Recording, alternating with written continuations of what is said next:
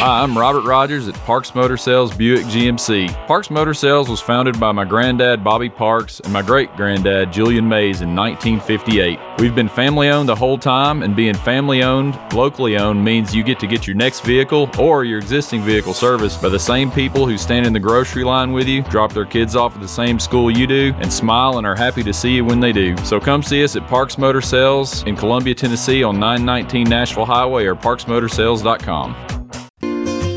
Hello, I'm Barbara Lincoln with Holland's Pharmacy. You may have heard our previous commercials about compression hosiery that we carry at Holland's Pharmacy. Well, we've recently expanded into a full line of knee braces, back, wrist, ankle, and other support wear. We will gladly help you get just the right fit for these items and, of course, special order items to ensure the proper fit. Come see us at Holland's Pharmacy, 1608 Hatcher Lane, or call us at 931 388 4233. 388 4233. American Standard Heating and Air Conditioning is built to a higher standard so you can focus on the problems in your life that actually matter, like the stair that only creaks when everyone else in the house is asleep. American Standard Heating and Air Conditioning, built to a higher standard. Call Davis Heating and Cooling at 931 388 2090 for all your home comfort needs. Davis Heating and Cooling is your local American Standard dealer and proudly serves the Maury County area. Find Davis Heating and Cooling online and on Facebook or call today 388 2090. Hi, I'm Steve, the garbage man. Are you new to Maury County? We want to welcome you and your family. We are a local residential garbage service and we want to be your garbage man. We've been around for over 30 years, so we have a reputation. Check us out at garbagemaninc.com or call Mike at 931 540 0919. You could also ask your neighbor. 931 540 0919. Are you thinking about a new fence? Maybe you need a pole barn. Then you should give Sands Fence Company a call. That's 931 309 1644. Will Sands has built his business based on the principles of honesty, quality, and integrity. Sands Fence Company has been in business for over 20 years, providing the community with farm, residential, and commercial fencing, as well as pole barns and buildings. Call today for a free estimate. Sands Fence Company, 931 309 1644. 931 309 1644. Brown's Body Shop has two locations to provide your vehicles with high quality body and frame repairs, the best paint jobs, and custom body fabrications. Brown's Body Shop has been successful for more than 50 years because of their highly trained personnel, competitive prices, superior customer care, and timely service. Don't put off body repairs or that custom paint job at Fenders. Go to Brown's Body Shop today, 1505 Nashville Highway in Columbia, or 129 Alpha Drive in Franklin. For 40 years, the Jewelers Bench has worked hard for their customers and provided the highest quality jewelry at the best price. They keep going back. Recent renovations have allowed them to expand their inventory. More high quality jewelry, custom vintage and estate pieces, and professional jewelry and watch repairs. They also buy gold. The Jewelers Bench, still here, still great service. 808 Trotwood Avenue, Columbia. Looking for convenience? Try Quick Mart Convenience Stores, conveniently located all across Maury County, southern Middle Tennessee, and North Alabama. Whether stopping in on your way to work for coffee and a biscuit, taking a plate lunch to go, or grabbing something cold to drink after a long hot day at work, there's always one nearby. Quick Mart Convenience Stores, conveniently located all across southern Middle Tennessee and North Alabama. Proudly serving Shell gasoline. Hello, this is John McEwen with McEwen Group Real Estate, located at 17A Public Square in beautiful downtown Columbia. Our family has over 40 years' experience selling farms, residential, recreational, and all types of real estate here in Middle Tennessee. Check us out online at McEwenGroup.com or on Facebook and Instagram at McEwen Group, or give me a call today at 931 628 1749. McEwen Group. Land is your legacy. Farmer Johnny here, Taylor Family Farm. Want to give y'all a little look see. We raise 100% non GMO, grass fed beef, pasture chicken, and pork on our family farm. Everything that we grow is raised with love and care to ensure the highest quality and nutrition for our family and customers. You can shop online at TaylorFamilyFarmTN.com or visit our farm store in person at Etheridge, Tennessee at 301 Dave Reisner Road. That's TaylorFamilyFarmTN.com for more information. This is Clayton Harris, and you're listening to 101.7 WKOM Columbia.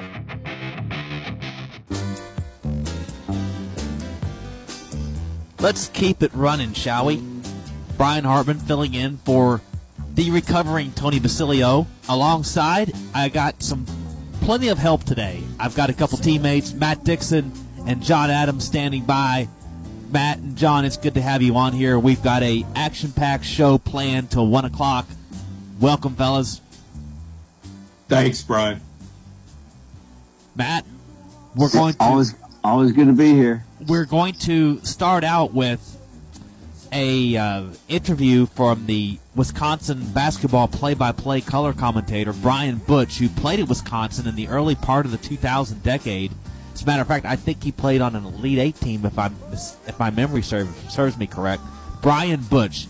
Never trust someone with two first names, but we're going to trust him in a few minutes. John and Matt, Matt, John, you have something you wanted to, to start here. Start right off. We want to we want to yeah. tell Tony to please get well so we can. Yeah, we're certainly all pulling for him. I know it's been a difficult week for him, and uh, he's going to be fine. It's just going to take a take a little time. I, I do want to say that uh, I thought it'd be a good idea today if uh, callers called in when they call in. Tell things they like about uh, Tony and things they like about the show. I think Tony would appreciate that. I think emotional well-being is a is a real plus when you're trying to recover from a physical ailment. Uh, once before when I was on here and Tony was off, I, he wasn't sick. I think he just took off and went to the beach and abandoned his show and coworkers. Uh, but anyway, it was this summer, and I just, you know, I, I thought we were, we we brought up some things that Tony could do better, so to speak, as a person and as a show host. And so I want to review those quickly because you can't fully appreciate the sweet without the bitter.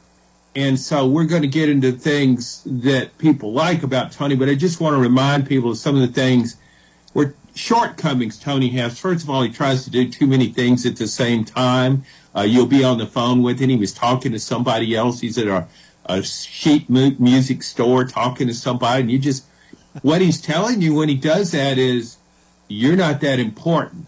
I've got to talk to somebody else at the same time. You aren't that important to command my full attention. That's one thing he needs to work on. Also, in and I don't want to get too personal with this, but I think he's sometimes too harsh with you, Brian. He called you out last week uh, when I was on on Thursday. Uh, I think it's fine to have, uh, you know, to occasionally discipline your your underlings, or I think we think of ourselves as coworkers. But let's face it, Tony's in charge here, and we kind of work for him. So he's got to he's got to uh, sometimes discipline people on his staff, and I think, but there's a way to do it, not a way to do it. I thought he was overzealous with you, Brian, uh, last week, and I want to apologize for that because I felt uncomfortable hearing to Tony berate I think he suspended you. Seemed like it was about ten or fifteen minutes. Uh, you know, you can call someone. Do that off the show and do it in a civil manner in which you say, "Hey, Brian, hey, next time maybe we shouldn't do it this way, that kind of thing. Uh, also, uh, he can be pretty rough with some of his main callers. Titans Bill comes to mind. Uh, my wife was listening one day and she said, he just cut Titans Bill off. I, I couldn't believe it. He, just shut him down. I, well, that's what he does. And I know Tony thinks that's funny and it's good show, but I think sometimes he can hurt the feelings of the callers. Uh, another thing, um, I guess uh, he he tries to create heat between one caller and another, and sometimes between Brian or Matt and some of the coworkers with callers. Uh, again, he's doing that for the benefit of the show, but I think it sometimes can spill over outside the show, and, and people are come away. It creates ill feelings, so that that's something else. And and but there, those are just some of the high points of things Tony could do better.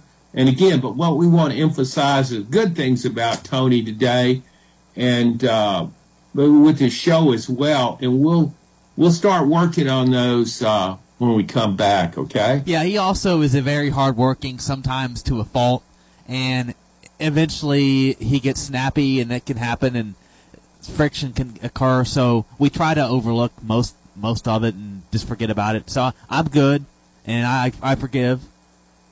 Well, that that shows what a big person you are, Brian. But like I said, I understand, but Tony's been doing this a long time. He's a real pro, so I think he needs to rein that in sometimes. That's just my opinion. Maybe you guys don't see it the same way. John, we're going to leave it at that. The number to call in on is 865 200 5402. We are going to take a quick timeout and we'll come back with Brian Butch, Wisconsin color guy, Tennessee basketball at Wisconsin tomorrow night at 9 p.m. Eastern. It's a Peacock telecast. So find your streaming apps. Anyway, we'll be back on the other side. Thank you, John. Thank you, Matt. Welcome back to the Thursday, November 9th edition of the Tony Basilio Show.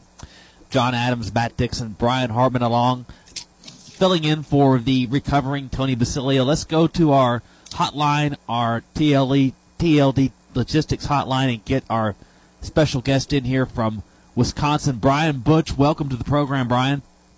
I appreciate you guys having me. Brian, Tennessee plays Wisconsin tomorrow night at 9 o'clock Eastern Time. Wisconsin's kind of been a program I've sort of looked at and admired from afar and they're one of these teams that always relies on great defense. They don't really aren't really a team that scores in bunches, and when you see a triple digit by one of their scores, you sort of it, opens it sort of uh, gets your attention the way they put 105 points up on Arkansas State. Well, it opened up the eyes for a lot of Badger fans as well. Obviously, missing the uh, NCAA tournament last year is one of those things that doesn't happen a lot here in Wisconsin, and they did. So, you know, Coach Gard addressed some of that, goes out and gets a transfer in AJ Storr from St. John's. And a lot of people wonder, how did Wisconsin get AJ? Well, AJ ended up close back to Wisconsin because he's from Chicago, wanted to be closer to home. And it's a really good fit. You know, AJ can get out, do a lot of different things. But I think in general, as you guys see in Tennessee too, right? You want to, you know, score a little bit earlier. You know, anytime you get in conference play, whether it's the SEC or the Big Ten, like it's harder to score the basketball against set defenses. And I think that's one of those things both these teams are looking to do. Wisconsin's looking to kind of push it in that first wave, try to get some easy baskets. If not, bring it back out, run your offense, make sure you take care of the basketball and get good shots. Defensively, you know they're going to be locked in, just like Tennessee. I think both these teams play a very similar style as far as, hey, we're going to defend first, and then we're going to worry about the offensive end. And I know it's one of those things that when you look at it, um, it's not always sexy. It's not always fun to watch. People say the national media says it, but when you're a fan of this team, you understand exactly what it takes to be successful. And that's why these programs have grown so much, and that's why they've had success for so long here. When you think of Coach Rick Barnes, you've probably seen Tennessee some from afar recently. What's the first thing that stands out to you besides what you mentioned about his teams? Yeah, you know, I've actually had a chance to play against Rick when I was at Wisconsin. We beat him and I'm going to throw that in there just to let everybody okay. know we did beat their Texas team on a on a last second shot uh, my senior year, but it was a, it was always a team that was disciplined on the defensive end, and you knew at times they had limitations on the offensive end. This year with this Tennessee team, I don't see those limitations. I think the transfer portal helps. You go and get some guys that can go score the basketball and connect and those sorts of things. I think that helps. And Wisconsin did the same thing with AJ Storr, but they're to the core, they're still going to be who they are. And they're going to defend first. And I think the reason that both these programs have had so much success is teams don't want to have to work on the offensive end. If you can make them work on the offensive end, there's lapses on the defensive end, and that's when you can kind of get some scores. And I think that's that's the biggest thing that I see with these teams is, you know, Friday night is going to be an absolute slugfest. I think. You know, Wisconsin's a team here, guys, that not a lot of people in national media are talking about right now, they will. Uh, this team is really good. I've had a chance to cover um, a bunch of teams in the Big Ten Network and with Fox Sports, the TV work that I do as well, and I've seen them enough. Like they're really good as far as what they do defensively. They're going to guard offensively. They're going to make sure they take good shots. I think, and that's what Tennessee does. That that's what their principles are. They fit to what their principles are, and they're really good at that. It kind of makes you wonder with the transfer portal. You've got players like Knecht, you mentioned Storrs. That how how come if they're playing this well, how could they have had to fall down to where the Knecht had to go to Northern Colorado? It makes you wonder through the years how many players that never really got a chance that could have played big time basketball, but toiled for four years at a smaller school. You, you know, and that's the crazy thing about basketball when you look at it. I, we, it's a it's a common saying that we that I have is basketball knows no levels. You know, if you can play, you can play, and it's so true. And I think that's kind of what we're seeing with the transfer portal. Now we're also seeing the other side of that, right? Where guys that are projected to be top level guys come in, don't have success, and they've got to go down a lot. So as much as we talk about the successes, that's been the good and bad of it. I think overall, you look at this and it's given our guys opportunities to come on and play at the top level after they've developed a little bit too. And I think all that together is good. Um, I think there's some negatives about the transfer portal. I think there's some things that need to be cleaned up in the game to help it a little bit. The transfer portal shouldn't be a pay for play situation. That's what it's kind of turned into with NIL. I think it's, it, I think it should be more about, and this is where kids get lost, guys, too, right? They're worried about NIL. Go, you know, I'm going to go get this this money here, and it's not a good fit. You know, you've seen right away with connecting what he's been able to do. It looks so far like it's a really good fit for him. So not only does he go from Northern Colorado, but then he goes to a team in Tennessee that's needed and needs him. And that's where those great relationships happen, and that's where you can have a lot of success. And that's so far, obviously, three games into it, two exhibition games in one game, you've seen the success early on there that he's brought to this team. John, you got a question? Yeah, Brian, uh, we're talking about these transfers who I think will, uh, based on what you said about Storr and certainly uh, connected Tennessee, these guys are going to have an impact. But one of the things that strikes me about when you talk similarities with this team, when I look at both of them, are experience. I mean, Tennessee has guys, Josiah-Jordan James, uh, Santiago Vescovi, who seemingly have been here for centuries. Uh, but you have one of the more experienced teams in the Big Ten, a lot of guys coming back. As a player, you, even in the transfer portal, when there's so much change, how valuable is experience and cohesiveness from working together? Well, I think that's the number one. The, the, the thing that I've realized in college basketball, I did it as a player, and now you know as an analyst side of it, like experience wins. Being old wins. It's great to have these young freshmen. It's great to have a, you know some success there, but you got to have some chemistry. You got to have. That's what happens on great teams, and I think that's why when you look at it, um, having the experience that both teams have, that's why these guys are going to be in the conversation. You know, to make deep runs in March. Obviously, there's been recent news that uh, a couple of people in the national media have said Tennessee's your national champion already, which has got to make you guys excited. But the reason they're in those conversations is because they've got that experience, is because they've got guys coming back that understand what it takes to have success in college basketball. I'll throw it to Matt.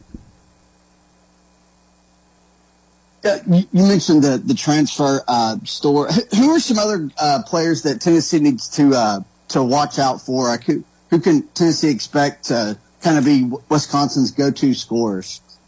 Yeah, no, there's a lot of good guys when you look at this, and that's the thing. It's been you know Wisconsin against Arkansas State played ten guys, twelve plus minutes, and it wasn't because it was a blowout. You know, there's a couple fresh that you know have got some minutes in John Blackwell and Nolan Winter but other than that, it's been guys that have been proven. Chucky Hepburn, Hepburn point guard position, been really good. Had 20 points against Arkansas, State, but he's been a he's always been at the point for Wisconsin. This is his third year. He's lost some weight. Understands how to run the offense a little bit. Understand, hey, I've got to find a way to get others involved. So Chucky's been very good for this team. Connor Essegian, you know, a little bit of a back injury against Arkansas State. Don't know his availability for the game on Friday, but as a young sophomore now that's come in and really can shoot the ball, space the floor, and anytime you can space the floor, it's a good thing. You've got Tyler Wahl, who's back for his feels like his tenth year as well, but a guy that was hurt. The Badgers were 11 and three prior to him getting hurt. He misses three games. They go 0 and three in those three games, and he was never really healthy that second half. And I think it's a big reason why they make the NCAA tournament is he just never was back to himself He's back down low, and then Steven Crowl has done a really good job of improving his body at the post position. I think post play is going to be a big part of this game uh, when you look at both of these groups. in both of these teams. How do they handle each other? Uh, Steven Crowl can pull the Tennessee defense away from the basket, which we know how important that is for Tennessee's defense. So I'm I'm very interested to see that matchup and how that goes and how that plays out and what Tennessee does to kind of change a big that can pull their big out, out from the basket. You know, you you played for a coach that was there a long time in Bo Ryan, and he took Wisconsin to a Final Four and really should have won the whole thing that one year.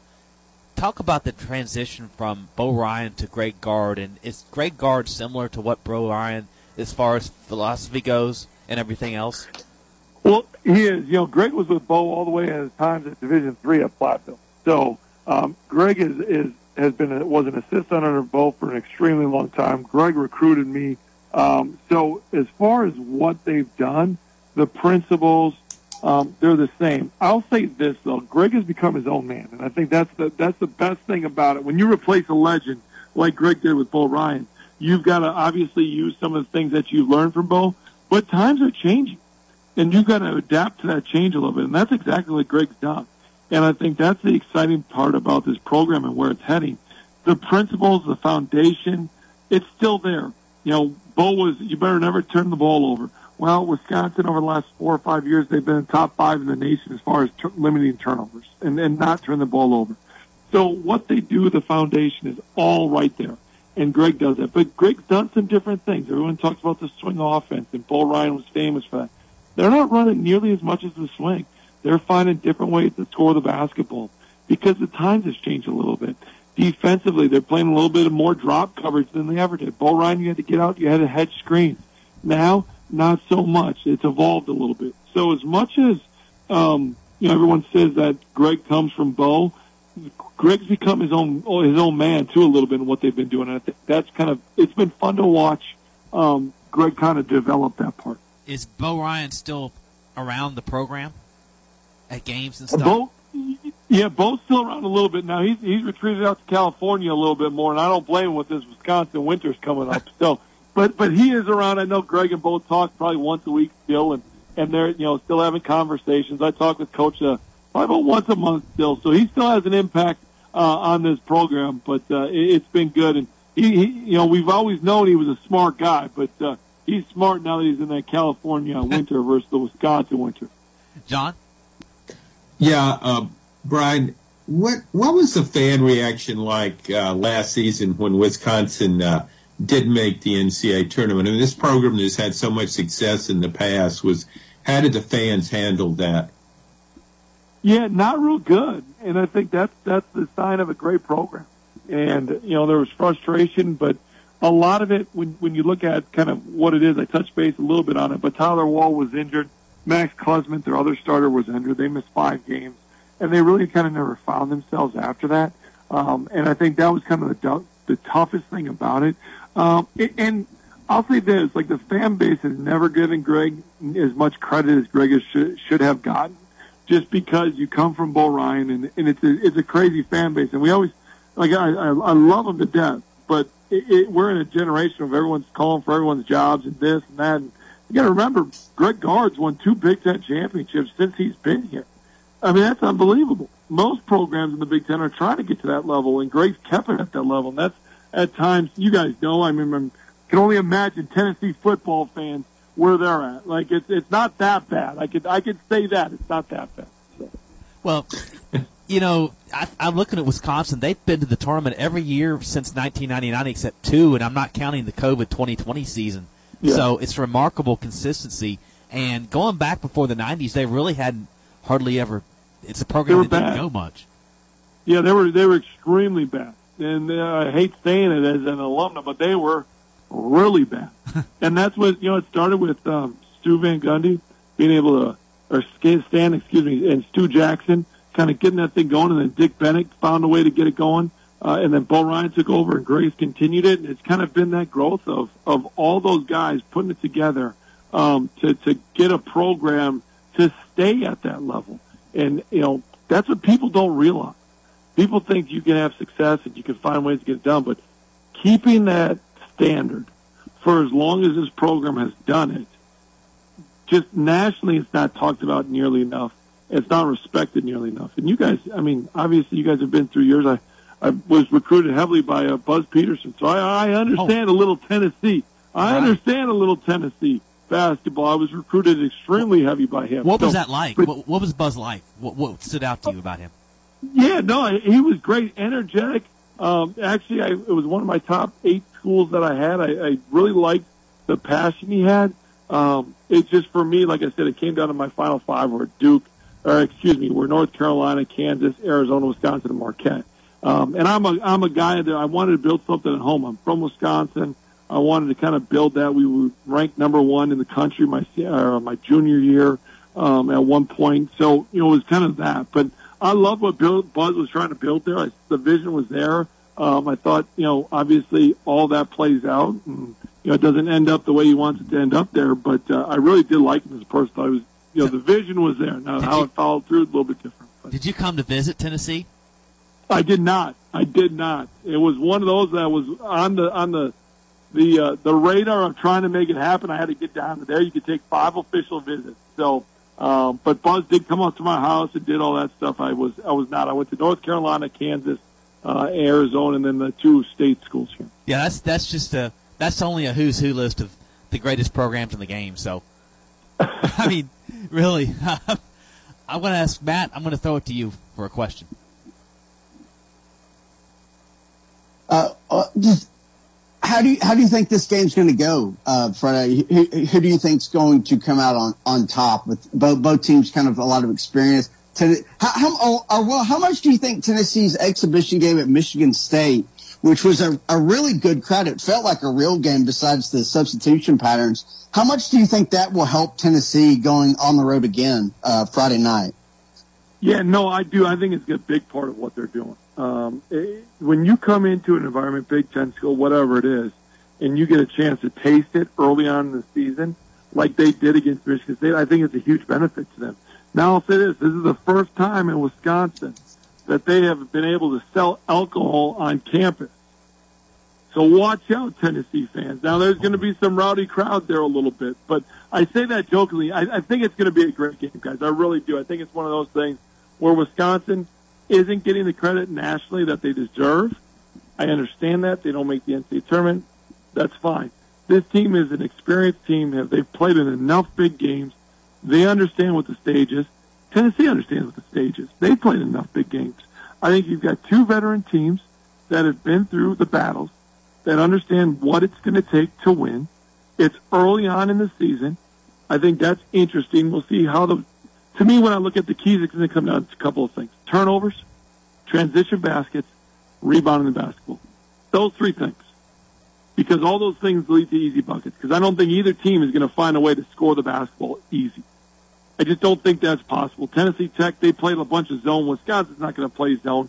So that first half stretch when they go on the 20 whatever run against Tennessee Tech that you guys did, I don't expect runs like that. You guys did have that four minute stretch there where you didn't score the ball early on in that game.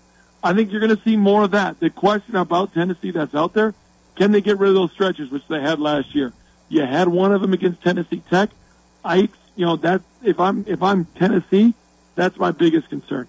We can't get in those big lulls that we got into last year and that we showed against Tennessee Tech um, early on once. And I know it was one time, but but that question mark of did we get rid of that still popped its head up a little bit in game one. Do you guys agree with that?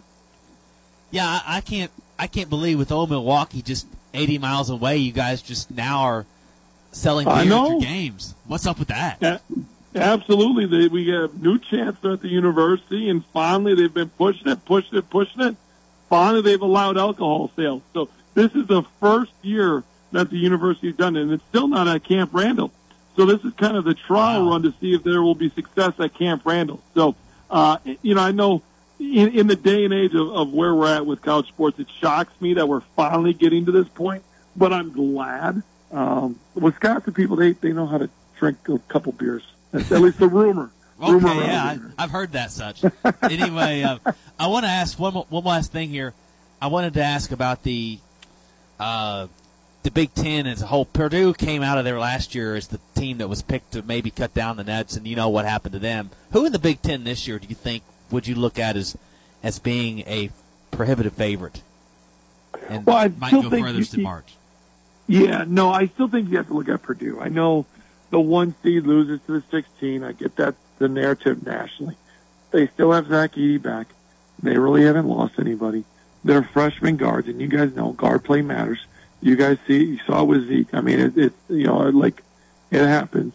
Um, you know, so overall, when you look at where you're at with that, I think Purdue's there. No, Michigan State loses to James Madison, but they're still, you know, they're still right there. I've said this a lot. Maryland's a team that's tricky. They've got guard playing Jahmir Young. So how do they play there? What do they do there to, to kind of make that go a little bit? Um, I think Wisconsin will be in this conversation, not just because I'm a Wisconsin analyst, but I just think experience is a big play there. Those would be the four. And then there is a huge old question mark around Indiana. What to expect with Indiana? They've got all the talent in the world, but can they put it together? Those would be kind of my top five teams that are just trying to figure out where they're at. Do you like the expansion going west to Oregon and Washington and the recent expansion of Nebraska? It's the different Big Ten than what you played in. It's much different. Do I like it as an analyst? Absolutely. Give me to the West Coast and to a beach in January. I, I'm all for that. Um, as a as a player and as a coach, I wouldn't like it. Um, I understand that's where we're at, and you got to adjust to it. Times change. Um, I think it's one of those things that um, when we look at this more, probably four or five years down the road, there might be some more change, and this might just be football, and we might pull back a little bit. Basketball probably will be included as well, but you're talking your Olympic sports. You know, make it more regional. I think you have to. I think they're going to look at the checkbooks and realize like it was great because we got a big TV deal, but now we're spending so much money traveling cross country that it just doesn't make sense for our rolling team, our softball teams, um, to be able to do the same thing. Uh, there'll be change. Um, this isn't the end. Um, so I think it's just kind of wait and see. I know it's kind of a lame answer. Um, but it, I, I do think it's, hey, we got to capitalize on it. We got to get football first, and then everything else will fall after that. John, you have any final questions? Yeah, I don't know that the Purdue, I mean, that the Wisconsin fans need beer. Uh, I went to a football game there Camp Randall back in the early 70s, and I'm a Southern guy. I grew up in Louisiana, and I didn't know much about anything about the crowd there. That crowd was absolutely wild. Um, so they might have had a few pops before they went into the stadium, but man, they were rowdy. So I, I can imagine what the atmosphere would be like uh, for the game tomorrow night. It is, yeah, no, no, no question about it. They've had a lot of pops before they walked in. Now they can have pops there. Uh, so it's gonna, it's gonna be an interesting and eight o'clock start. I think will help that as well. Uh, when you talk about college basketball in November, I say this a lot, guys. Hey, shame on you. College basketball always delivers. You just got to pay attention to it. And I know it's not one of those things that a lot of people are paying attention to right now in November, but it's going to deliver. This game's going to deliver. It is a great, great non-conference game between two teams that I think are going to be able to be able to make deep runs in March. It's exciting. It's fun. This is what college basketball should be about. Both these coaches, their programs, the way they've built it, they've built it for the kids. They've built it on a defensive-minded first. Hey, we're going to defend first and we'll build out from it. You've got programs that have had success. Rick Barnes is one of the best to do it, and, and he's proving that. So this is this is everything you should want in college basketball Friday night. Where can folks find you, Brian? We, as we visit with Brian Butch, Wisconsin play-by-play color analyst. Yeah, well, uh, I do a I do a, a statewide radio show in Wisconsin on 97.3 The Game. Uh, they can find me on Twitter at Brian underscore Butch. That's or or X as we like to call it, or whatever we're calling it nowadays. Um, there, and I would do some work for Fox Sports and the Big Ten Network, calling games throughout the Big Ten and Big East. So all, all those are the places to find me. I know uh, t- on Friday you'll be able to catch me on the radio call on the uh, Wisconsin Sports Network as well. So. Brian, have a great call and have a great season. We hope to talk to you later on. You're you very we really enjoyed this. So, uh, same here, guys. I'd say good luck, but we can't have good luck on Friday for you. It should be a good one, though. We're looking forward to it. Good luck after Friday. I'll say that. All right, sounds good. You Okay. too, guys. Thanks, guys. Thank you so much. That's Brian Butch, Wisconsin base Wisconsin basketball color analyst for the Wisconsin Badger Radio Network. John, Matt, I thought that was a very, very good upbeat segment. Yeah, it definitely was. He he knows what he's talking about, and he, he's very knowledgeable about the Big Ten as well. So I think it's uh, kind of makes me even more curious about this game because just in reading about Wisconsin, this is a really good team, and you, you when you look at what it has, it I look back and wonder, well, how did the, how didn't this team uh, make the tournament last year? And he pointed out there was a, a really crucial key injury uh, that certainly affected their chances. Uh, but this is a really good team. It's one of those teams that have so much coming back. It's got size. It's got three point shooters. Wisconsin always plays good D. Uh, and now it's added AJ Storr from St. John's, six six guy who can shoot from outside too. So I think it'll be a really good challenge for Tennessee. And uh, credit to Tennessee for scheduling this kind of game. These are the kind of games that prepare you for your uh, your conference play and, and for even for the postseason. It's interesting they got a transfer out of St. John's that didn't want to play for Rick Pitino, which is you wouldn't expect. I should have asked that is about surprising. that. Yeah. You, would have well, uh, yeah, a lot of people are drawn to Rick Pitino, so that is surprising. But uh, who knows what his? Uh, but he, he did say uh, Brian did say that he was getting coming closer to home, so that might have Right, been the yeah, main factor Yeah, in okay. it. Uh, that does make sense. John, I've got John and Matt. They have just announced the two permanent opponents for baseball starting in the SEC in 2025 for each team when they add Oklahoma and Texas. And what we can do is we can talk about that and reveal that on the other side. Also at 12, Evan Russell's going to join. He's going to promote the Fall World Series for the baseball program as they're going to play a couple games in Smokies Park and in Chattanooga this weekend as they'll wrap up fall practice. So we've got that to look forward to. And we're definitely going to get into the Missouri series, Missouri football game, talk there as well. The number to call in on is 865 200 5402. We might take a call on the other side. John, Matt, hold right there. We'll be back for the Tony Basilio show for more of it after this. This is Terry Wilcox, aka the Chicken Man, aka T Willie, and you're listening to 101.7 FM WKOM, Columbia, Tennessee. Alert, alert! Columbia Chrysler Dodge Jeep Ram has a huge announcement. We're expanding our service center to get you in and out quicker than ever. That's right, five new service bays to get your vehicle back on the road. Don't drive a Chrysler, Dodge, Jeep, or Ram. It doesn't matter. Our certified technicians are trained to work on all makes or models. More service, less time. Only at Columbia Chrysler Dodge Jeep Ram. Family owned and operated. You can count on us. This is Dr. Dominic Mancini from the Dr. Gill Center. If your car was damaged in an auto accident, chances are you'd fix the car. Why wouldn't you give that same attention to yourself? Untreated whiplash injuries of the spinal column may lead to conditions such as headaches, numbness in the arms, neck and back pain. The doctors at the Dr. Gill Center specialize in detecting and treating such injuries from an auto accident. Accident consultations are free. Call mepainfree.com or call 615 551 9224. In today's uncertain world, you can never be too careful about your family's financial future. That's why the Parker Group, a part of Baird's Private Wealth Management, is offering a free second opinion on your financial plans. Let us review your current plan, and we will identify any gaps and offer suggestions to improve it. Please call the Parker Group at 931 548 3737. That's 931 548 3737. Robert W. Baird and Company Incorporated does not offer tax or legal advice. Hi, Jimmy here for Columbia Ace Hardware. Columbia Ace Hardware now carries Magnolia Home by Joanna Gaines paint.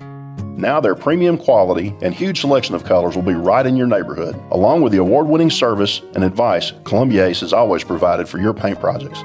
Around the block, what you need in stock with people who know their paint. Columbia Ace, the helpful place. Ace is the place with the helpful hardware, folks. Hey, this is Derek Ransom with 10 Pin Alley, voted number one family entertainment center in Maury County. We offer 32 bowling lanes, giant arcade, laser tag, bumper cars, and a full cafe and bar menu. We also specialize in group events, kids and adult birthday parties, company parties, sports team parties, and holiday parties. We're located at 322 East James Campbell Boulevard in Columbia. Call us today at 931 381 Bowl or visit us at 10pin.com. 10 Pin Alley, it's where the good times roll. Do you have trees that need trimming or removed? Do you have stumps that you want ground? A1 Tree Removal is a family owned and operated business local to Columbia and Lewisburg and servicing surrounding Middle Tennessee. They are licensed and insured and provide free estimates. No job is too big, no tree is too small. Give old Luke a call or text Luke at 931 359 3113 or you can check them out on Facebook and tell A1 Tree Removal that you heard this ad on the radio. If you love America, you will love A1 Tree Removal. Hi, Terry Tillis from Tillis Jewelry. When you think of diamonds, what do you think of? Rare, precious, timeless, sparkles like the sun. They are timeless and nothing like them on earth. Then do you think, where do I buy local to buy the perfect ring? Maybe a diamond pendant or earrings or maybe a new diamond band. Look no further. Tillis Jewelry carries all your diamond and jewelry needs. Stop by and see our wonderful collection. And remember, if you don't know your diamonds, know your jeweler. Tillis Jewelry, downtown Columbia. The generations that have paved the way for us deserve respect, integrity, and compassion. This is Kelly Dobson, owner of Caring Hearts Home Healthcare. My grandmother and mother started this business in 2005, and I was honored to take over in 2012. Licensed and insured, we help our aging community stay in the comfort of their own homes. Online at Caring Hearts Home Healthcare LLC.com, by phone 931 381 5470, or in person at 1121 Trotwood Avenue here in Columbia. That's Caring Hearts Home Healthcare. Hey! Gang, Carl Wayne Meekins here. I want you guys to come out and see us live on Veterans Day, 11 11 23, 7 p.m. Guitar and Cadillac Hall that sits right on top of Puckett's in Columbia, Tennessee. Got a huge lineup for you. We've got Troy Kemp, Katrina Burgoyne, myself, and my band, and then the legend Jimmy Wayne's to come in for a few songs. To be a big night in Columbia, and Columbia ain't to be the same. Okay, so get your tickets at eventbrite.com. Guitar and Cadillacs, Carl Wayne Meekins. We'll see you there.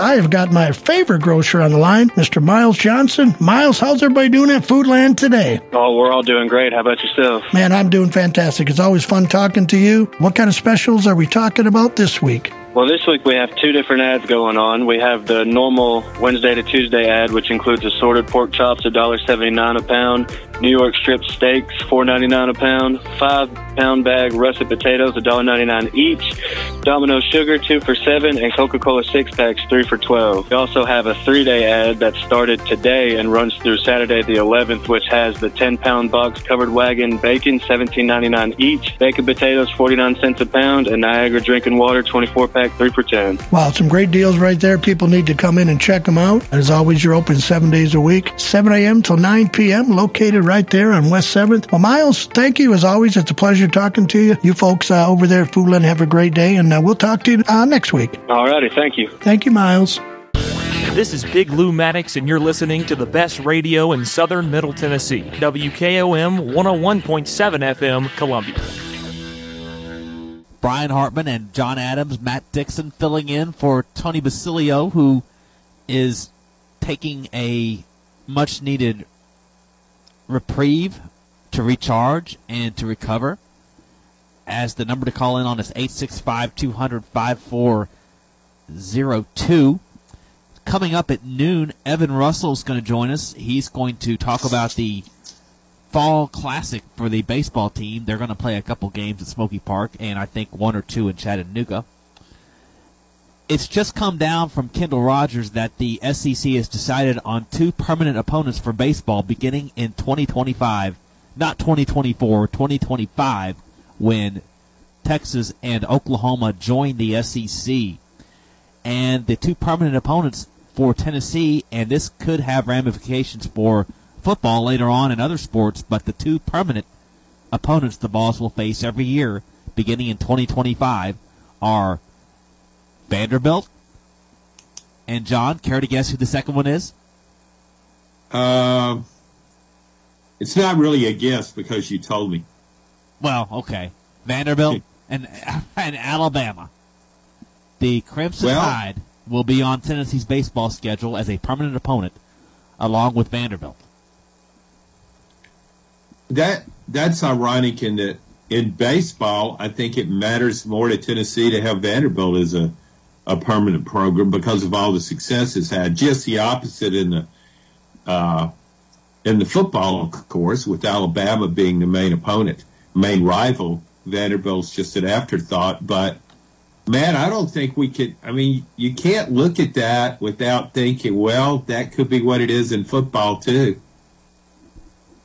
No, that that was that was my first thought, and you know, a lot of it. There's a lot of the rivalries are kind of intact for this. Um, you know, like Georgia's or Florida and Auburn, which makes a ton of sense. Uh, you know, o- you know, Oklahoma, Texas, and Missouri and A and M are all kind of you know bunched up there. So no, it makes a ton of sense that to make the the this the kind of per, the two permanent opponents really across the board for all for all sports going forward, which because that makes so much sense, that almost guarantees the SEC won't do it. well, well, I wonder about the scheduling. When we're starting 2025, you, you almost wish it could start right now uh, for the 224 baseball season. Uh, the SEC really takes its time with figuring out schedules. I think we've learned that from years past.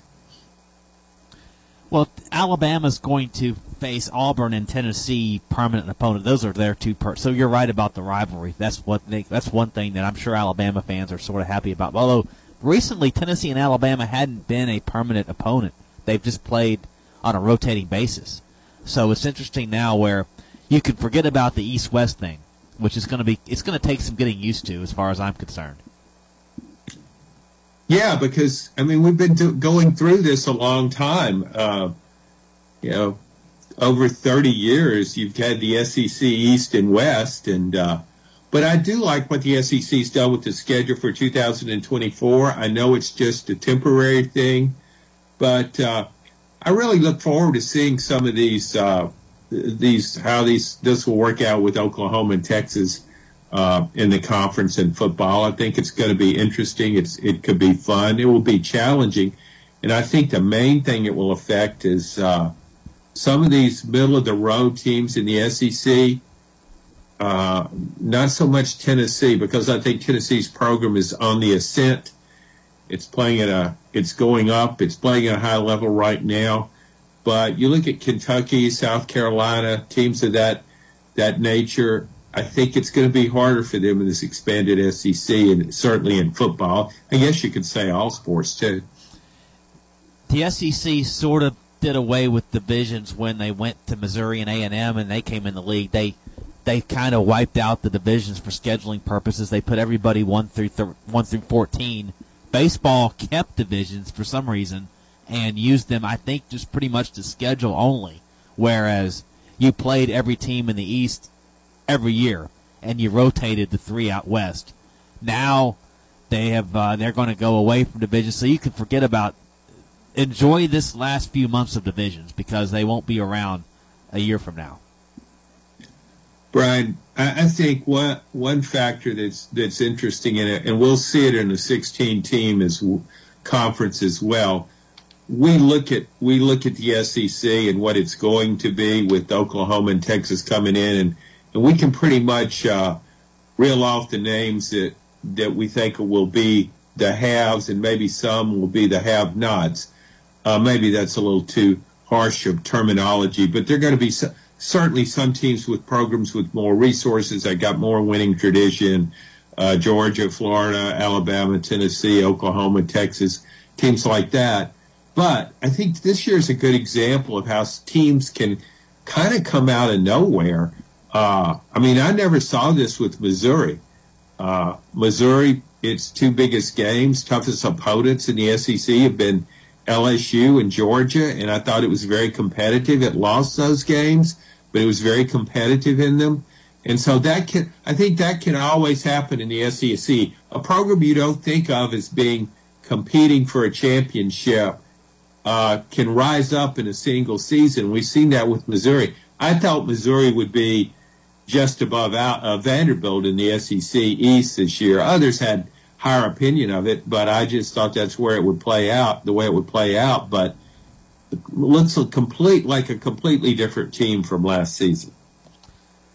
Yeah, and, and you mentioned those two games they lost. They lost by nine to Georgia. They lost by I guess a late pick six at LSU put them a ten point loss. So don't expect to see 62-24 this year.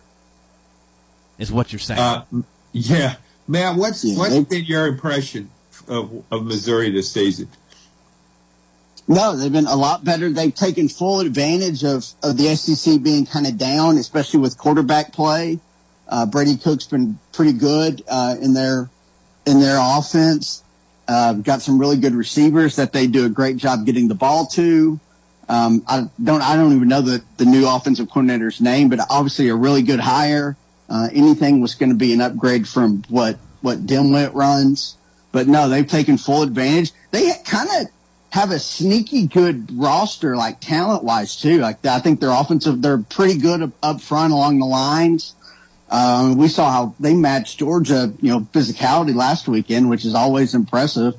Um, so no, I, I think they're they're a really solid team, and and you know, I I kind of had them bunched with you know Florida, South Carolina, and Kentucky, kind of going into the year, but I think they're kind of clearly above above those three. Um, and I mean, they, I mean, I guess Saturday will decide whether they're they're above Tennessee or not this year.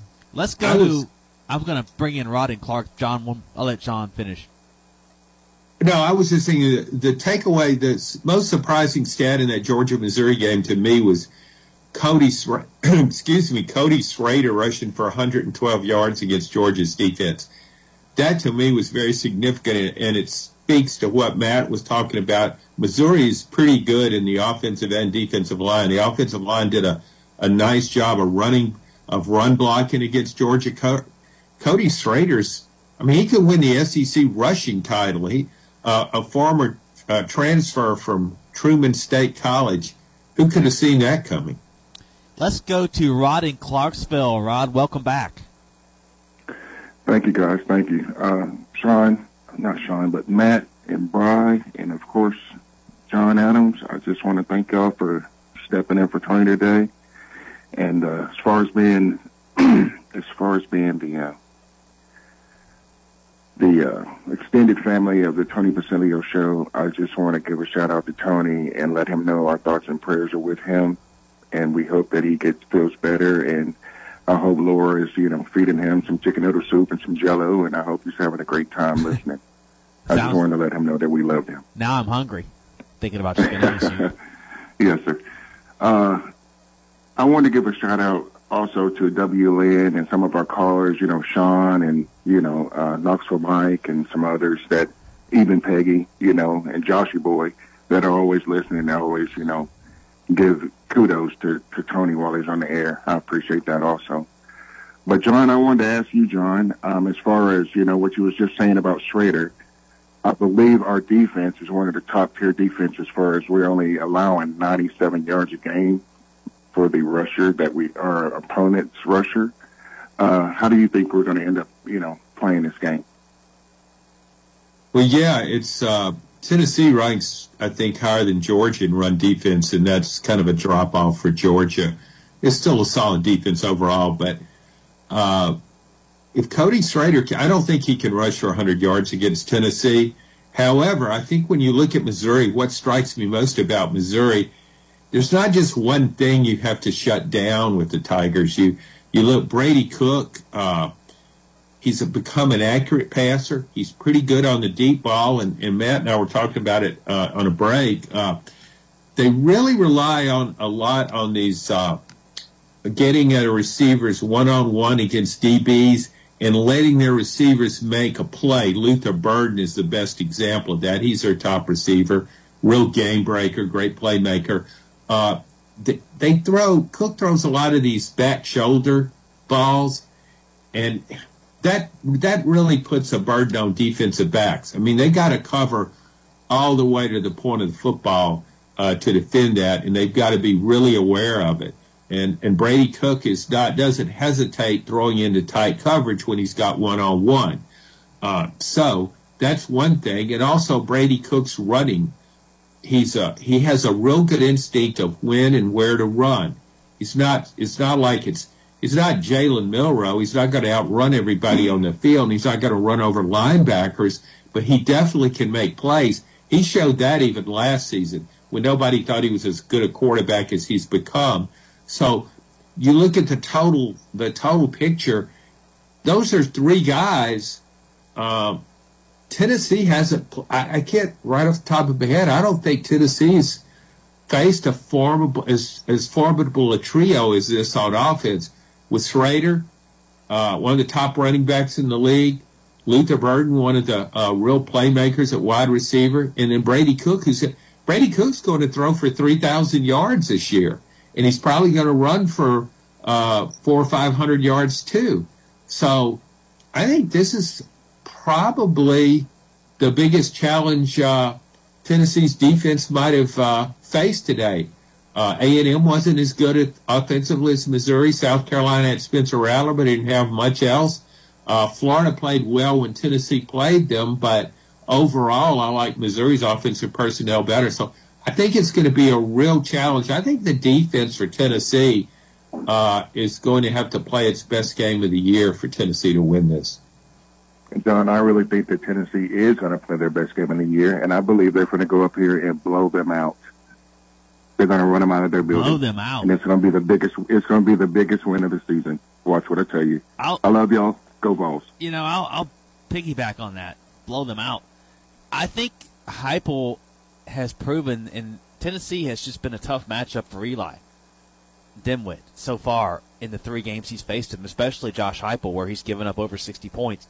I think knowing that for the Vols, I think that should at least play into some confidence for Tennessee Saturday, knowing that they can score against this team and knowing that they've done it in the past. Whether it helps them score and win Saturday, I don't know, but at least they should be confident about their ability to score.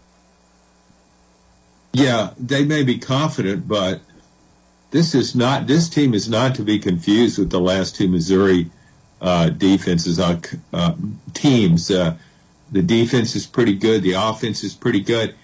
It, it's not flagrantly flagrantly inept in any one area, I don't think, and that matters. I I know LSU put up pretty really put up some numbers statistically against Missouri and scored 49 points, but LSU can do that on a lot of teams with Jayden Daniels at quarterback. So I think that might be over overly optimistic, expect, expecting a blowout. I, I, think Tennessee can just win the game. Uh, that would be a big win, Tennessee's best win of the year. Uh, so, I mean, uh, and I'm not saying it couldn't happen that Tennessee could win handily if it played its very best game, but I think just winning the game would be significant.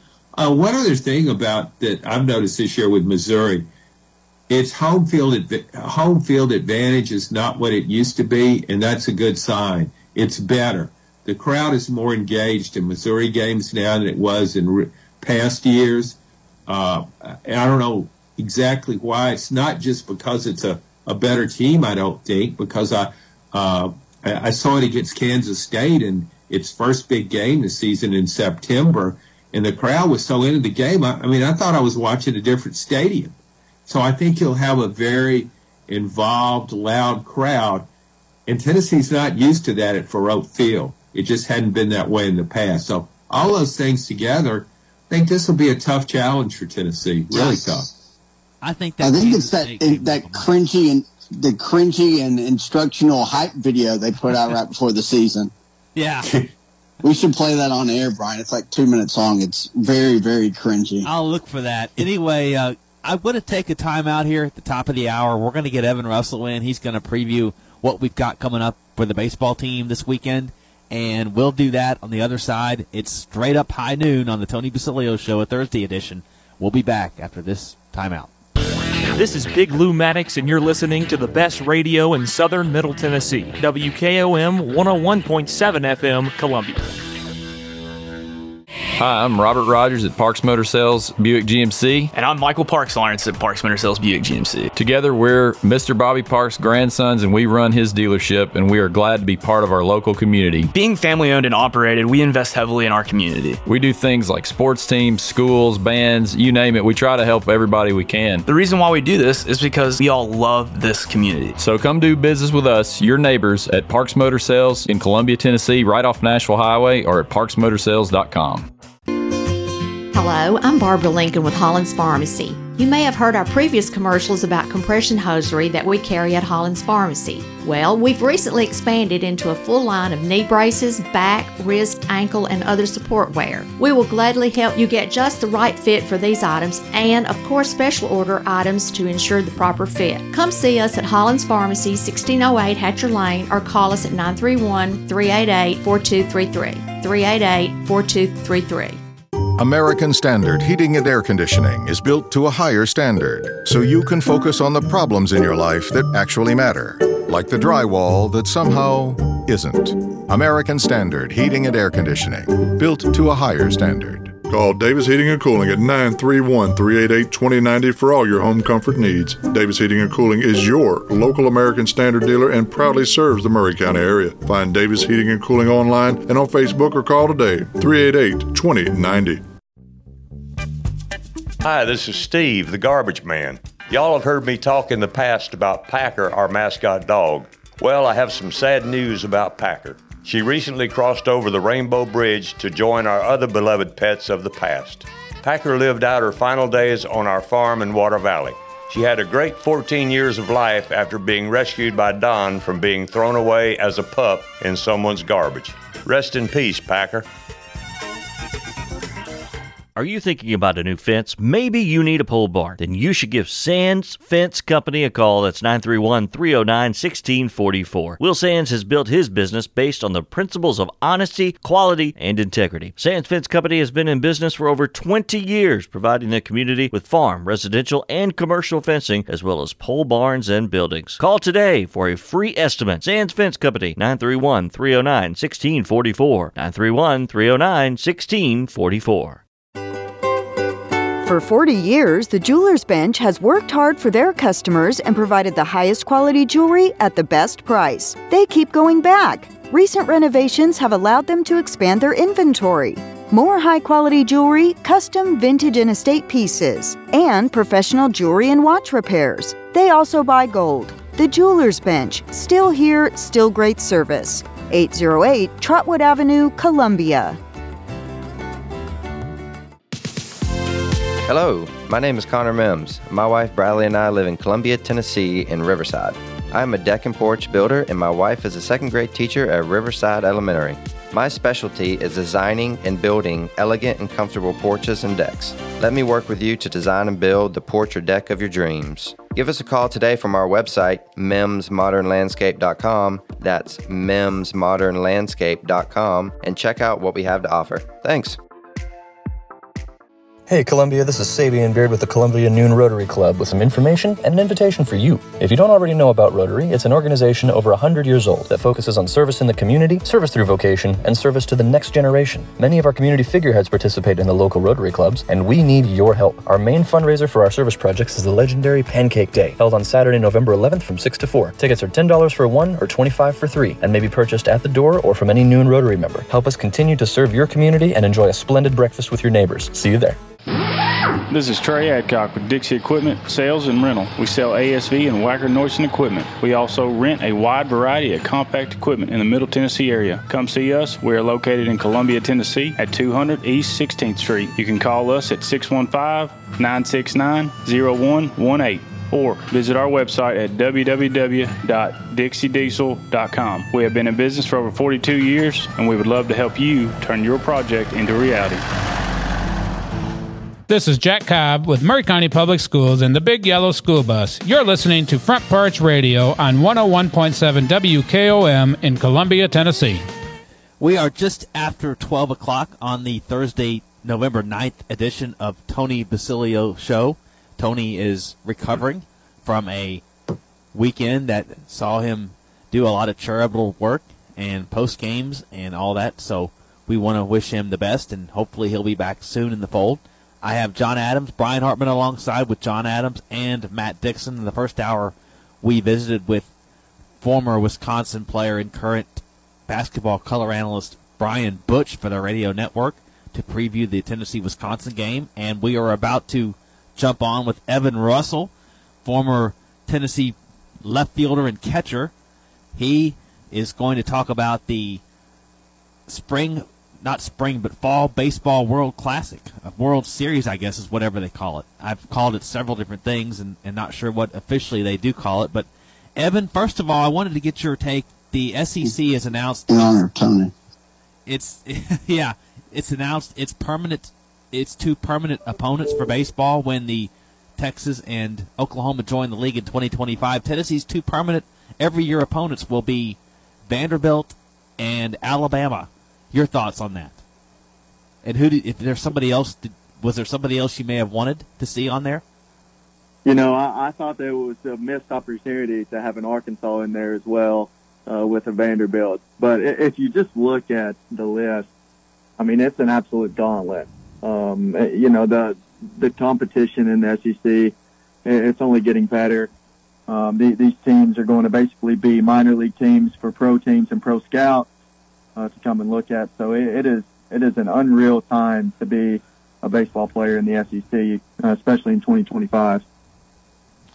Yeah, the I think they did a lot of geographic, and they wanted to keep as many rivals as they could and do it for geography's sake. So I think with Alabama, who they hadn't been playing every year, it's kind of a rotating basis there that they decided to give the Vols. They give Alabama, Auburn, and Tennessee, and hopefully that bodes well for other sports as well. But I wanted to bring you on here.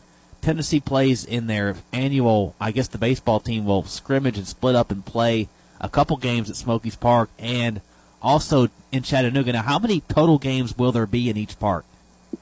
So there's going to be three games, and it's going to be a, basically a scrimmage setup, but um, every year, Coach Vitello and the staff they put on um, a, a fall World Series is what they call it, and two teams basically go out and they compete and and they try to win the starting spot. So you're going to see guys come out, uh, especially transfers and new guys, come out and compete and fight and claw to, to earn that starting spot for opening day in, in the spring. So uh, it'll be great competition. It'll be a fun time. Uh, the first game is going to be at Smoky Stadium tonight at six o'clock, and then the next two games are going to be in Chattanooga with the Lookouts. So uh, we're super excited to be able to try to get something going, uh, give the the community a way to come and watch these guys compete, but also just see see the guys and, and how they react uh, by playing in front of a nice crowd. So it'll be a great opportunity. So tonight the gates open, and will there be an autograph session? What's the what's the ticket price? Yeah, so the the ticket prices are seven dollars, and the the gate will open at five o'clock. Uh, there will be plenty of activities going on. There will be some silent auctions as well on the side. Uh, just be on the the listening for um, in between innings, and you should have all the information that you need. Um, but it should be a great event. Tennessee Smokies does a, a fantastic job um, of getting everything going, and uh, I, I would highly encourage people just to come out and be a part of something that, that should be a fun time. And in Chattanooga on Saturday, and it's Saturday and Sunday, you say? Uh, it will be Friday and Sunday. Saturday. Friday and Saturday. What times and when do the gates open, and what's the admission for down there for our folks living down there? Yeah, so it'll be an eight dollar ticket. Uh, Friday night will be a six o'clock game with um, the the gates opening at, at five o'clock, and then Saturday will be a twelve o'clock game uh, gates opening at 11. So there will also be silent auctions as, as well. Um, so it, it is just a way for Coach Vitello to try to get uh, across all the state and, and, give plenty of people an opportunity to come out and, and, see these guys play. Now they did try to schedule Saturday around the football game at 3:30. Yes, that that is correct. Uh, hopefully you'll be able to come out watch some good baseball, but then quickly pivot and go watch uh, a good old beatdown with uh with the uh, Tennessee football team. Matt, you got a question? Just I, I don't know how much you've got to watch them practice or know about the roster, but who who are maybe two or three guys that that fans don't know yet to maybe watch out for either you know this weekend and, and going into next year that that could that could uh, have impact on the season. Yeah, I think you got to really watch that catching spot. Um, I, I, think you have so much competition uh, when it comes to offensively and defensively. Uh, I think that um, you know the shortstop spot is going to be an extremely competitive spot. If Christian Moore can come out and showcase that he can play that, uh, that that quickly changes the dynamics of this team. Um, and also, if we can add some production offensively to that catching spot, uh, it, will be it'll be fantastic. Um, I, I, think that if you look at AJ Russell, um, I think that he is going to be sort of the uh, the the the big my pick for the season. I, I think that uh, Drew Beam obviously is going to be the Friday guy, but if you come out and have a Saturday guy and, uh, and AJ Russell that can do what he did last year and showcase that talent, um, I, I think that they will be set up to, to make another deep run like they did. John, I'm going to throw it to you. Yeah, I did, Evan. I did a column uh, last week about Tony Vitello and, and all his postseason baseball uh, spectating. He was uh, went to the Phillies games, the Rangers. You've been around Tony for a while now. Uh, are you surprised at all the people he knows in this in this sport, just all over the place? You know, I'm not too surprised with anything when it comes to him. He, he he's far outseated uh, my expectations uh, every time that I have a conversation with him. He, he's uh, he, he's he's very interesting, and um, I, I think that just shows uh, how good he was at recruiting when he came from TCU Arkansas. He, he built connections. Uh, he was able to do it the right way um, and, and treat people fairly, and it's led to him being able to have connections, especially throughout the entire state of Tennessee, to where he is able to uh, have events and, and get to play in some really nice stadiums. So um, he, he's done a great job of not only recruiting players but also just just being a an idol and uh, the the spokesperson for a, a Tennessee baseball program. Matt. Uh, I'm trying to. I don't have much else uh, for. Um, yeah, I, I, don't have I don't have anything else, Brian. I'm sorry. Well, I can follow up on that, Brian, on that last question, and I think you pointed out, uh, Evan, when you see how well he's recruited, it really is about building relationships. And I know that's probably harder to do now because you have the transfer portal, but the, his people skills have certainly served him well in recruiting and in just managing a program and promoting the program. Yeah, he's super transparent. That that's the one thing that um, I always respected out of him, especially whenever I was first on the on the team and in the program. He was transparent on what he was doing with me, um, where my role was with the team. He actually encouraged people to come have tough conversations with him, uh, almost treating it like a business, letting them know, hey, this is your production. Here's where, um, if you raise your production in these areas, you have a high chance of contributing and, and making your starting spot. So super transparent with what he's trying to do, how he's trying to help. Uh, but at the end of the day, he, he's always on the lookout for his program and his players. Uh, me and him have a, a great relationship, but um, he, he would he would do anything for his players, even if that meant um, you know being rude or doing something, uh, just finding ways to protecting his guys. So uh, he has a, a ton of loyalty, which kind of uh, leads to why I, I changed or I started the collective and, and named it Loyalty. Uh, basically, it comes from Tony Vitello and, and how he has run the program and, and how he's created that culture. So, um, just everything falling from him. Uh, the coaching staff is super respectable, and, they have carried over the culture as well and helped establish it. Um, but but Vitello has definitely been the guy that uh, has created everything and been super transparent, and it's led to him creating these these great relationships that he's benefiting from today. Talk about what you're doing with the collective and how that's coming to pass. Yeah, so I, I had a, a, great experience with NIL my last my last year. Um, it, it, was a way for me to um, cover some expenses financially when it comes to tuition um, and, and, being able to uh, set myself up in the business world and off to a good start. So able to grow connections as well for uh, my time after I was done playing baseball. And, and that's definitely something I, I just want to continue and, and, offer to these guys and help them out in any way.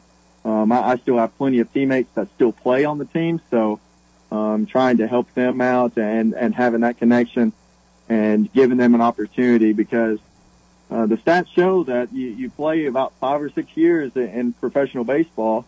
Um, some people get, get lucky enough to, to play longer than that, but uh, there's plenty of times after a playing career. So this NIL, this collective is going to be a way to get them out in the community, uh, try to put some, some money in their pocket for their efforts and for, um, for their, their experience with the baseball team. So, um, finding ways to, to benefit them in any way, but also benefit the community and, and to let them allow to watch some good baseball is what this is all about. So, um, I, I'm, I'm super honored to I've gotten this going with, along with Craig Jenkins and a, a couple other guys that uh, have helped push us along the way, but I think it's headed in the right direction. And finally, one more thing. Tell everyone where you're at and what you're doing and, and how you can help them. Yeah, so I, mean, in my in my day job, uh, if you want to call it that, I, I work with Raymond James Financial Advising. I, I'm a part of a great team. Uh, I've joined a team that's full of much more experienced and, and intelligent people than me, but um, I've thrown myself in a fire of learning from learning from those people. So it, it's been a great experience. I'm in Chattanooga with Raymond James, um, so hopefully um, I, I'll get to learn as much as I can and translate it as much as I can to um, the NIL and show some some uh, advice and and help people along the way, uh, even if you're not a college baseball player on Tennessee's baseball team. So. One more time, the schedule for this weekend with the Fall World Series. Yeah, so tonight will be at six o'clock and at the Smoky Stadium. The gates will open at five o'clock. I encourage anyone to come out. Um, in the Chattanooga area tomorrow and Saturday. So Friday's game will be at six. The gates will open at five. Saturday's game will be at 12. The gates will open at 11. So please just come out, have a good time uh, eat a hot dog or two, and uh, and then go watch the the Tennessee Vols beat up on some Missouri Tigers. So um, look forward to seeing everyone out. Sounds good, Evan. Thank you so much. Enjoy the weekend. Yeah, thank you. Thank you. As we visit with former Tennessee left fielder and catcher Evan Russell on the Tony Basilio show, we're about a third of the way through the second hour. Going to go to one today. 865 200 5402. 865 200 5402 is the number to call in on. No more guests for the rest of the way, so it's wall to wall, you all. John and, and Matt, you brought a point during the break about one key to the game against Missouri is something that we haven't touched on yet that you wanted to touch on, and I'll let you guys bring it up. Well, yeah, Matt and I were talking off air, and, and, and Matt brought it up Missouri blitzes a lot. Uh, really creative uh, with its blitzes, and uh, I think that will present a challenge uh, for Joe Milton and Tennessee's offense, right, Matt? Yeah, yeah, it's it's definitely something that that you need your, your quarterback to to make quick decisions and, and kind of know know what's what to expect pre snap, which Missouri does a good job of, of disguising it um, and, and bringing you know five, six, sometimes seven guys, and you know they have they have corners that can match up with, with players one on one. So it's definitely on third. You know, got to avoid you know third downs and, and kind of obvious passing downs. That's that's when they really dial it up. But no, they they blitz. I think it's more than any team in the SEC and, and one of the most uh, across the country, which which does lead to giving up some big plays, which hopefully Tennessee can hit a couple of, um, like they have here recently. So that that'll be one thing to watch for is is how often those blitzes get home or, or whether Tennessee is has a game plan to to attack those. Well, uh, one of their linebackers, Ty'Ron Hopper, I've, I've been impressed with him. He's this is his second year there. He was at Florida and he transferred to Missouri. That was a big loss for Florida. He's one of the SEC's better linebackers. A lot of good linebackers in this league, but his play is impressive. He's he's a playmaker that and watch watch out for him on, on those blitzes. He's a prominent fixture in the in the blitz package. Well, Missouri has had a tradition of of blitzing and putting good linebackers in in the NFL. and also some defensive linemen as well. It's it's sort of a, it's almost like a linebacker U in a way. Their offense gets a lot of the credit, but that defense is what sort of made. That's why they were so good when they first got in the league. Yeah, you, are right. They were, and and they've had some. They haven't even when they haven't had uh, great defenses. There have been a couple of players, and, and sometimes the uh, linebackers who are big time players, and, and you see them in the NFL still. Who's the uh, who's that? Uh, I'm trying to think. I think does it uh, the with the Chiefs? Is it uh, is it Ricky Bolton? If I got that name right, I think Nick Bol- Bolton that plays Nick, for yeah. the Okay. Kansas City Yeah, Chiefs. the guy that laid out Jauan Jennings at the goal line up there. he he was uh I mean he put up big numbers. He he made a lot of plays one of the leading tacklers in the conference. But you're right. It's interesting how they have turned out a number of good linebackers. Uh, I would be curious to see how much Missouri can build on this season. Let's assume they finish out uh, let's say they finish 9 and 3 would be a great year for Missouri. Uh, how they build on that because it's been a turnaround season. How Missouri's not recruiting great right now, and uh, it, it might it maybe won't matter as much if they can get key transfers, but I just think that'll be interesting to see if Missouri if this is an aberration and Missouri kind of falls back to what it has been in the recent past, or if it can hang in there and become eight nine win team nine win type program. Tennessee's unveiled their uniform of choice on Saturday. They're going to wear the white tops with the orange pants. I think for the first time they've worn that combo this year. So I think they wore that a few years ago when they went up there and, and beat them And I think, Pruitt's one year that he went there. And I think that's what they wore. Matt, your thoughts? Uh, I mean, I, I I like the orange pants or or- orange breeches, I guess we should say. But it, you know, I'd wear whatever, just go win. Uh, that sounds good to me. John. I'm not a big Remember that, uniform that guy. Pruitt game? That Pruitt game was the one where uh, Garrett Hutton threw for over 400 yards. We had the three 100 yard receivers, and we still only scored 24 points. That was really impressive. Capped at 24 points. Pretty impressive. They moved the ball between was the 20. amazing when you think about it. The Yeah. statistics from that game, and then you compare that to what Heupel's done with 62 and 66 point games back to back. That's Uh, a quarter for Heupel. Yeah, 24 what a difference a coach makes, huh? Yeah. Good times. You know, I, I was listening to somebody on Twitter had the call. They put the call up there from Vol Calls where Philip and Wartburg called in and asked told Pruitt that when when do you when do you think you're going to realize you're not a real coach and need to go back to Alabama? And I just remember listening to Pruitt talk. Then it didn't stand out when he was when you heard it daily, but after hearing Heupel for the last two or three years and then going back and listening to that, I'm thinking, man, that's like night and day difference between a coach, how a head coach comes across, speaking wise. Well, the thing about the thing about Heupel, he doesn't he doesn't uh, give out a lot of information, uh, but he seems like football coach, and he you know he he's not he's not giving you colorful quotes. He doesn't have the slogans, the catchphrases that Butch Jones had. He doesn't have the abysmal English skills that uh, Pruitt had, but he just seems like a football coach.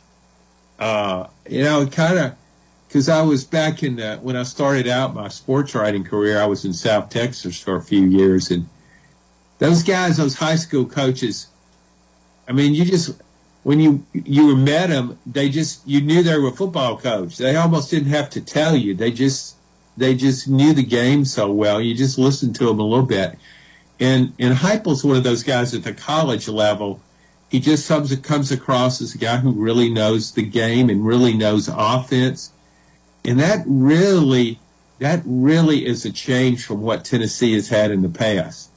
Uh, and one thing I notice, I get emails all the time. Once you achieve some success, like Heupel did last year, there's going to be fans are going to expect more of the same, and they're going to expect you to get even better, and that's reasonable. Uh, he's paid a lot of money now. But I, I think fans, some I get two kinds of emails. Some are critical of things uh, Heupel might do in games, uh, play calls, that sort of thing. Uh, and then I get others who don't like hearing that criticism of Heupel.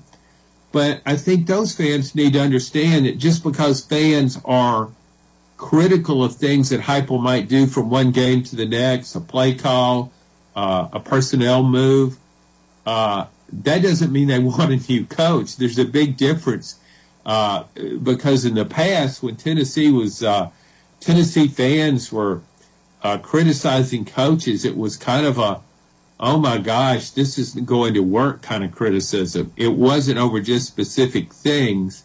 It was of the overall program. And I think most fans feel really fortunate to have Josh Heupel as a coach because go ahead. Yeah, you don't hear much criticism when you win at the clip he's won at. Yeah, I mean, but I think if you win Tennessee won 11 games last year. If it if it wins 10 this year, it would be a good season, counting a bowl game. But that doesn't uh, that doesn't mean fans will be happy with it. Fans are always just the nature of being a fan. You you expect more success after you've had some success. But Tennessee could win, uh, still could win 10 games, have back to back seasons, total season of 21 uh, 21 wins. It's been a really long time since that happened. Yeah, I, I think it's been once in his three years where he's had back to back losses. So, and that was sort of his first year where you had Ole Miss and you, you actually, that, that really, if a couple officiating calls go another way, that could have been different. But. Yeah, I think uh, it, it, what's interesting about this season, uh, fans would sure would not. It, the Florida law certainly bothered fans, and uh, but when you look at where Tennessee stands, it's kind of odd that it still has a mathematical shot in the SEC East. Uh, we haven't talked about the Ole Miss Georgia game, but if Ole Miss wins that game and then Tennessee would beat Georgia, that is uh, Tennessee has that possibility, uh, and I don't think that'll happen. Man, I don't think you do either because we were talking about it uh, off air.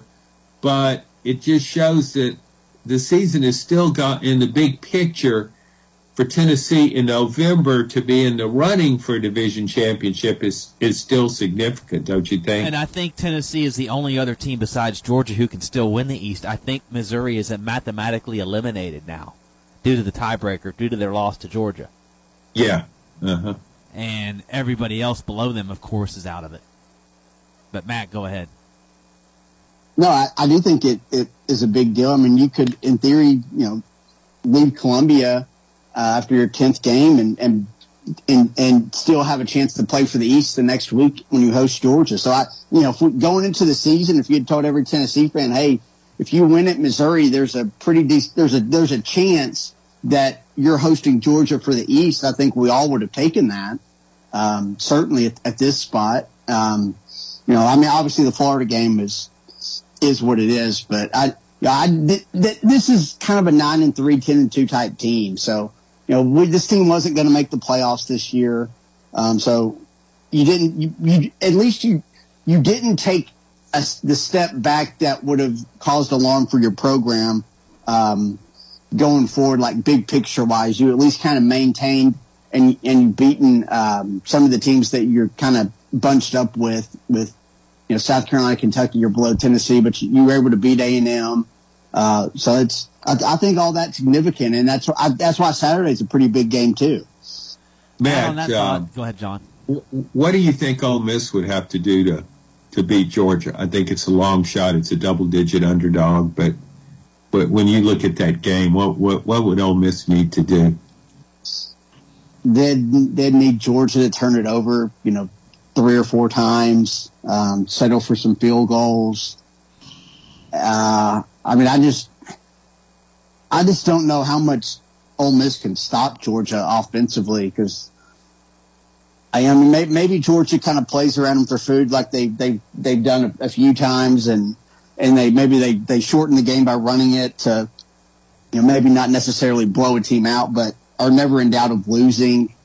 Um, I did, it would take Jackson Dart having just an amazing game and then Georgia just kind of not being crisp, not being sharp, which I still think that's coming. And I mean, maybe, maybe the Missouri game was that for them, uh, even though I don't think they played terribly. But I mean, this is kind of a, a four game stretch for Georgia where they're getting a, another team's kind of best shot. And at least the last three in, in Missouri, Ole Miss, and Tennessee are pretty formidable opponents that can present some challenges. So I just, they're due for a letdown spot. But again, Lane Kiffin just doesn't win games like this, especially on the road. If it's if it was in Oxford, maybe they'd have a chance, but I just it's just hard to see Lane Kiffin and, and Ole Miss, you know, winning in Athens.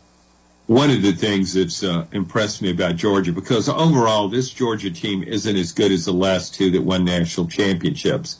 It doesn't have the as many dominant players on defense. Uh, Brock Bowers, the super tight end, All American. He's been hurt. He's been out. So if not for Carson Beck, I think Georgia might have already lost a game. Going into the season, I thought Carson Beck would be an effective passer.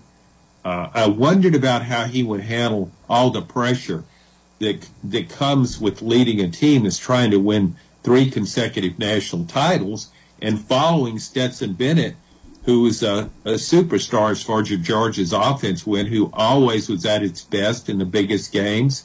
Uh, one was M- offensive MVP of all four playoff games he played in. So I wasn't sure about Carson Beck, but he's really come through for Georgia. He, for a guy that's a first-time starter uh, who's just been sitting on the bench behind Stetson Bennett, he's really showed me a lot as, in terms of his poise and maybe the intangibles. Yeah, I think hit you know the quarterback play was going to be what where they took a step back, or where everybody was hoping would would ha- would be where they would you know not be you know go undefeated and be in the playoffs again, which is an incredible thing that they're in this spot. Um, but no, he's been he's been really good. You got to give them credit, and that's really without a ton of. I mean, besides Bowers, I mean they don't have a ton of great receiver. I mean, the, the Ladd McConkey's pretty good, probably a lot better than than we think. But I mean, it's not like they have he has a bunch of NFL guys that he's that he's working with. Um, I mean, Missouri's got better receivers than Georgia, and Georgia's got a transfer from Missouri. Guys, I wanted to take our final timeout. We'll come back for one more segment. 865 200 5402 is the number to call in, and we'll pick up on this discussion on the other side. So hang right there. This is Big Lou Maddox, and you're listening to the best radio in southern Middle Tennessee. WKOM 101.7 FM, Columbia. Celebrate you with a new vehicle from Chrysler Dodge Jeep Ram of Columbia. We have a huge selection of new vehicles waiting for you. We're talking cars, trucks, and SUVs. And if you're in the business of selling your vehicle, we've got you covered. We'll buy from you even if you don't buy from us. At Chrysler Dodge Jeep Ram of Columbia, we're locally owned and operated and proud to serve our community as the largest CDJR dealership in Tennessee. Find your new ride today when you visit Chrysler Dodge Jeep Ram of Columbia. Hello, this is Rick Tillis from Tillis Jewelry. What is a full service jeweler? Experienced staff, custom designers, in house jewelry repairs, and beautiful jewelry. Yes, at Tillis Jewelry, we are passionate, knowledgeable, and committed to integrity. We strive to be the best in our community and in our profession. We build long term relationships and become part of family traditions that will cross generations. We delight clients by providing an unparalleled selection, superior service, and exceptional value. Tillis Jewelry, we exceed your expectations. Do you suffer from knee pain? Is it painful to walk or perform your day to day activities? If so, we have great news at the Dr. Gill Center. We can relieve your knee pain fast and easy with no downtime and no surgery. The FDA has approved a new non surgical treatment for knee pain, and it's covered by most major insurance, including Medicare. This treatment has helped millions of people across the nation. Call today to see if you qualify for a free consultation and get back to a pain free life. 615 551 9224. Brown's Body Shop has two locations to provide your vehicles with high quality body and frame repairs, the best paint jobs, and custom body fabrications. Brown's Body Shop has been successful for more than 50 years because of their highly trained personnel, competitive prices, superior customer care, and timely service. Don't put off body repairs or that custom paint job and fenders. Go to Brown's Body Shop today. 1505 Nashville Highway in Columbia to 129 Alpha Drive in Franklin. Looking for convenience? Try Quick Mart convenience stores, conveniently located all across Maury County, southern Middle Tennessee, and North Alabama. Whether stopping in on your way to work for coffee and a biscuit, taking a plate lunch to go, or grabbing something cold to drink after a long hot day at work, there's always one nearby. Quick Mart convenience stores, conveniently located all across southern Middle Tennessee and North Alabama. Proudly serving Shell gasoline. Hey, this is Derek Ransom with 10 Pin Alley, voted number one family entertainment center in Maury County. We offer 32 bowling lanes, giant arcade, laser tag, bumper cars, and a full cafe and bar menu. We also specialize in group events, kids and adult birthday parties, company parties, sports team parties, and holiday parties. We're located at 322 East James Campbell Boulevard in Columbia. Call us today at 931 381 Bowl or visit us at 10pin.com. 10 Pin Alley, it's where the good times roll. This is Mark Curry at the Trailer Store. We are a local, family owned business. Every day I work with my wife Susie, my mother Becky, and my son Justin. We offer a full line of lawnmower trailers, utility trailers, stock trailers, and a full line of trailer parts. We also offer service. Come see us at 1021 New Lewisburg Highway. Call us at 931 381 2795. That's 931 381 2795. Hey, this is Trip Stoltz, owner and manager of Columbia Ace Hardware. Football season is here, and that means tailgating starts now. Come see us at 112 East James Campbell Boulevard and let us help you get your backyard game ready. We are open Monday through Friday from 7 to 7 and on Saturday from 8 to 4. Go Vols! Is the place with the helpful hardware, folks. I am Jack Blackstone. And I'm Emery Blackstone. Together, we are Greenway Tech Repair. Tired of slow computers, cracked phone screens, and fancy home electronics you don't know how to use? We can help. We provide local on site services as well as remote troubleshooting for any job, no matter how large or small, from computers and laptops to mobile devices and home electronics. We Blackstone brothers are eager to serve our community. Find us on Facebook at Greenway Tech Repair or by phone at 931 388 2691. That's on Facebook at Greenway Tech Repair or by phone at 931 388 2691. Hey, this is Seth Moss at Tennessee Valley Equipment, a premier FAE Prime Tech, Bandit, and Shurex dealer. We are your dealer for all of your land clearing and forestry mulching needs. We sell equipment, provide repair service, and parts along with a rental fleet of mulching equipment. We also offer mulching teeth, blades, and sharpening. Our number one priority is getting you up and running as quickly and affordable as possible. Tennessee Valley is located at 300 Santa Fe Pike in wonderful Columbia, Tennessee. Stop by or give us a call today at 931 981 9812. If you're coping with a chronic condition or injury, your physician may recommend surgery to relieve pain, increase mobility, or improve your overall health. At Maury Regional Health, physicians on our medical staff perform surgical procedures in an array of specialty areas with the most advanced technology available. When you need surgery, count on our experienced surgical team to deliver exceptional care close to home. For more information, go to mauryregional.com/surgery. Maury Regional Health, where clinical excellence meets compassionate care.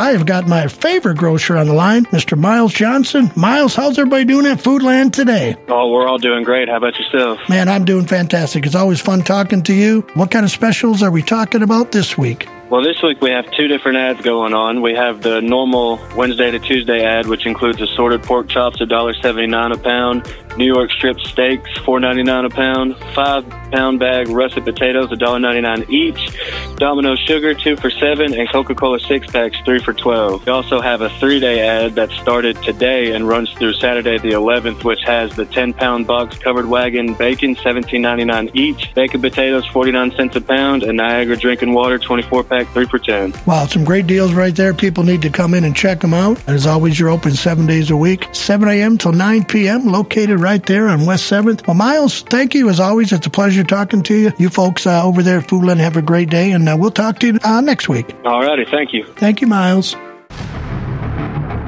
This is Clayton Harris, and you're listening to 101.7 WKOM Columbia. Tony Basilio Show, the final segment of the this edition on November 9th, a Thursday. Tomorrow is Friday. It's almost game day. And Brian Hartman, John Adams, Matt Dixon, John Adams, Knoxville News Sentinel, filling in for Tony today. John, I wanted to talk about the spread in this game. It's been sort of held. I've seen it Tennessee minus one and a half pretty much all week, no matter where I've looked. And the total's about 58 and a half. And guys, I think the total of 58 and a half seems like that could that's one I think the best bet is probably the over in that. Well, I don't know though. You look at the Georgia Missouri game. What was the final score like? 30, to 21. 20? Yeah, 51 points. But Georgia. Yeah. So, yeah, I would be leery. I, I look at this game and I don't see it as a, as a good bet. Uh, if I were a betting person, I, I don't think I would stay away from this game because I could see it being higher than that or lower in terms of the over and under. Um, and it's basically a toss up in terms of winning and losing. I could see it going either way. Uh, we've talked about some of the things that could factor into it, but I think it's, uh, uh, and I didn't think I'd be saying this, but because of the uh, improved factor that Missouri's crowd is has uh, has become this season. I think it's an, another one of those cases where it'd be good for Tennessee to get off to a really good start and maybe take the crowd out of the game a little bit. Uh, I didn't think that before when Tennessee played up there. Uh, it, the crowd was very uh, disengaged, but uh, it's it's different now, and uh, even though, and I don't know. I'm curious what you guys think on it, but I don't know how much the loss to Georgia will affect Missouri. Uh, it was a tough loss, and it was a tough loss for Brady Cook, quarterback who's played so well this year and been so consistent. He threw an awful interception in that game. He threw two in the fourth quarter, and one was kind of in desperation time, but the other one pretty much sealed Missouri's fate when he just threw the ball right into the, uh, almost trying to throw it into the ground, and, and a Georgia linebacker, I'm sorry, a defensive lineman, Naz Stackhouse, caught the ball and rumbled down the field a ways. I couldn't believe it was one of those uh, inexplicable throws that quarterbacks sometimes make. He was under duress and he just he shouldn't have done it. But I wonder if that might affect his confidence at all.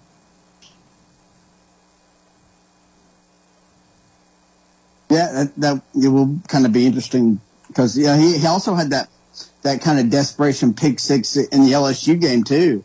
You know, that yeah. making that you know score not look like the real game. I mean, LSU had to come back from I think ten down to win, and wound up like covering the spread because of that a late pick six. So I, that that will be curious to see, John.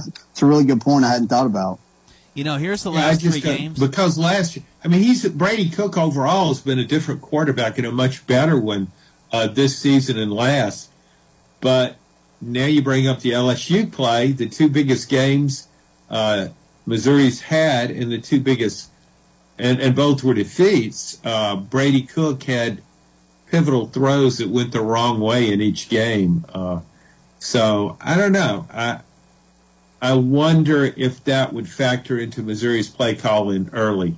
I want him to get off to a good start, and I might be overthinking this because he's had a good season he'll come into this game with a fresh start. I'm sure Missouri will still have plenty of confidence. But, you know, Missouri was playing for everything last week and it didn't win the game. It was an in, unexpected situation based on preseason. Nobody thought Missouri would be uh, butting helmets with Georgia with a possibility to play for the SEC championship, but there it was. So I don't know how much that would affect the team. I would think it would be still playing at a high level and have a good attitude against Tennessee, but something that popped into my head for what it's worth. I wanted to say tomorrow there won't be a Calhoun's remote tomorrow, so we'll have a show, but it won't be live at Calhoun's. I wanted to say that right now. Calhoun's hopefully will catch them the following week before the Georgia game. And here's some stats. I want to go to the phones here, but the last three games, these quarterbacks, Missouri's Brady Cook and Tennessee's Joe Milton. Brady Cook is 48 of 84 for 57%, and Joe Milton is 57 of 76 for 75%. Brady Cook is only has thrown for 592 yards. Joe Milton 753 yards. The yards on a on completion 7.1 for Brady Cook, 12.3 for Milton. Cook's thrown three TDs, Milton five. Cook's thrown three picks, Milton no picks. Brady Cook has rushed 29 times for 143 and two TDs, where Milton's rushed 27 times, 92 time, 92 yards, one TD. So the stats the last three games is trending in Tennessee's direction for the quarterback play. Yeah, of course, when you figure those sta- stats, uh, excuse me, uh, about to lose my voice. You get it, better take it. Okay, yeah, Matt. Um, God, John, you okay? No, t- Tennessee's that Tennessee's definitely playing playing much better offensively with with Joe. Really, since that, I mean, that A and M game was pr- obviously probably the low point, and then the second half of Bama wasn't wasn't good at all. But the the first half was really from that point on. He's he's really been a different quarterback, and and the receivers have been better. They've made catches. Uh, moving Thornton outside, it, I think it has been a big help because I, I just don't think those other guys um, Nimrod and Webb are, are, are ready physically to handle SEC corners, whereas Thornton, you know, he looks like an NFL guy. Um, so I, I, but I do think, you know, Tennessee's got a lot. At least Tennessee's got a lot of positive mo- momentum offensively right now. So when you you read those quarterback stats, Brian, maybe my uh, thinking is correct on Brady, Brady Cook. Maybe he is. Be careful, John. There. Hold on. Yeah, I, I think you know I, I think one thing that Milton has a lot of experience. I think Cook's probably played more because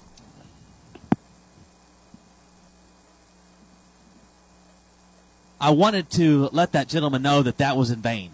He's been dumped again. So he can keep trying, but Why couldn't he lose his voice? well, I'm I'm trying to recover here. I feel like I can do it now, but these allergies are killing me, and that's not what Tony has. Tony's sicker than allergies, but uh, these allergies have been kicking me for about on and off for two months now. yeah, they're rough. They're really rough on you, uh, especially in the fall. Um, so, we Brian, we talked about we talked a little bit about Cody Schrader and Yes. effective he's Yeah. had a great year. Yes.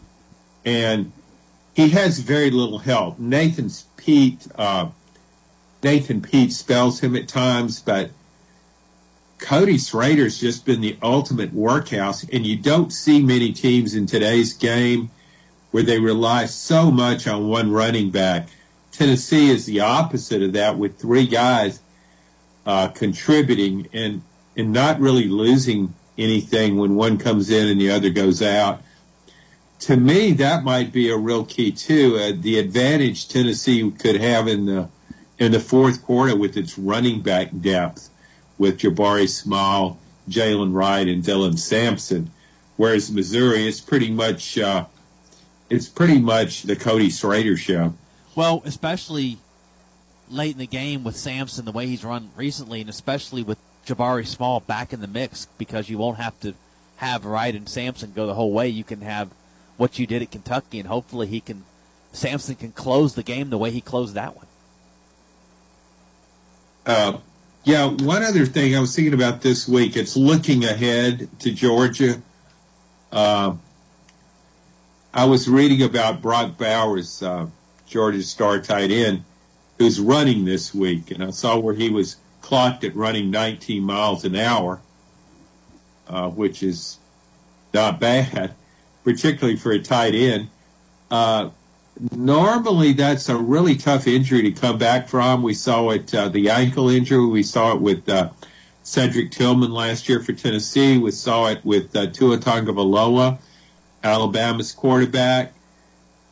They came back, but they weren't as sharp as they'd been previously. It still affected them, and that could be a really key, a real key. I don't think he'll play this week against Ole Miss, uh, but he could play maybe against Tennessee. And even if he's not at 100%, having Brock Bowers out there would certainly affect Tennessee's defense because you got to pay a lot of attention to him and other when he's there, it opened things up for the running game as well as the wide receivers. Absolutely, and there is talk that he could be doing some light jogging, could be doing some practicing, and I think he is going to get back in there at some point this year. But it's curious if Georgia were to lose a couple games, if that would, or if they were to lose a game, would that change those plans? Well, yeah, I don't think he'd play, but if the Georgia is not going to have a shot at winning a championship, but I don't see Georgia losing a couple of games. you know, Jaylen Waddle got hurt at Neyland that COVID year, and he came back. He, I forget what his injury was. I think it was an ankle, or, but he. Actually, I thought that was a knee. I thought that was a knee injury, Brian. Yeah, or something. But he actually came back and, and was able to play a little bit in the national championship game, which would have been I guess two or three months after he sustained that injury or something like that. So yeah, but I, I really think that they, they, when he came back, he was more of a decoy. He wasn't yeah, really. I don't remember him doing anything of significance. Of course, that Alabama team had all the had about four NFL wide receivers on the team. So his loss, uh, it would have been devastating to most teams. It wasn't really that big a factor for uh, Alabama. Yeah, they, they certainly didn't need him, and I, I think he was just kind of out there. He wanted to get out there and compete in the national championship, but in most cases, yeah, that would have been that would have been it. One thing I wanted to ask and bring this to to your attention: Did you have any idea that Florida State and Miami were playing this weekend? Because I really did not. that that's a good point because you never uh, hear about it now. No, and and that used to be such a big deal, and Florida State's uh, held up its end of the bargain. Uh, that was one of the great rivalries in late '80s to uh, early '90s when Bobby Bowden had Florida State and planned for a championship every year, and and it didn't matter who who the coach was at Miami, it was in the running for a national title. And if not for Miami, Florida State probably would have a cup Bowden won two, he probably would have had a couple more if not for Miami. He had a kicker that made kicks. Yeah, right. That would have helped. Uh, wide right. Uh, I, you know, Florida State. You bring up Florida State. Um, I think that I think Seminoles have a really good shot in national championship. I think it's really a complete team. It doesn't have, it doesn't get as much notoriety, I don't think, with its schedule because it's not in the SEC, it's not in the Big Ten.